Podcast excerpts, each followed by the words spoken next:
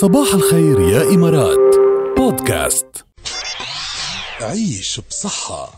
يلا خلينا نعيش شوية صحة جاد. في فحص جديد للدم عم بيقيس مستوى الاكتئاب. أبحاث يابانية جديدة عم تقول إنه قياس درجة الاكتئاب ممكن تكون عن طريق فحص فحص الدم. هيدي التقنية اللي وصلوا لها طبعا بعد عمر وبعد سنوات من الدراسة والأبحاث وصاروا يقدروا يكتشفوا قد إيه أنت مكتئب أو قد إيه درجة الاكتئاب عندك من خلال فحص هيدا الدم. حلو إذا فحصوا لك دمك شو بتطلع درجة أنا بتطلع اكتئاب negative ما في ابدا ما في. برافو عليك.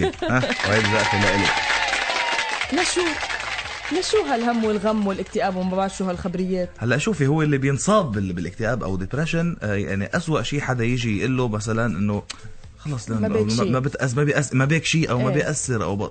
ما اوعى تقولوا هيك لحدا بيصاب بال depression لأنه شغله مش بإيده يا جماعة.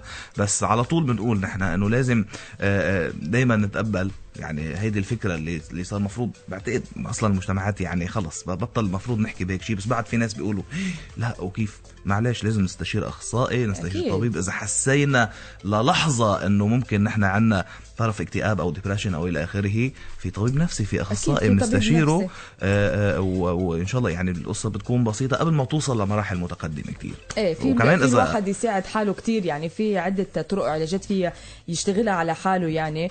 ومنها إنه يبعثوا لها عندي عفوا بتخفف الاكتئاب عنه. وهي مسؤولية مجتمعية كمان. مجتمعك مجتمعه ومحيطه للشخص المصاب بديبرشن مثلا. المفروض يكون مسؤول ويعرف كيف يتصرف. وفي إدراك وفي وعي بهذا الموضوع.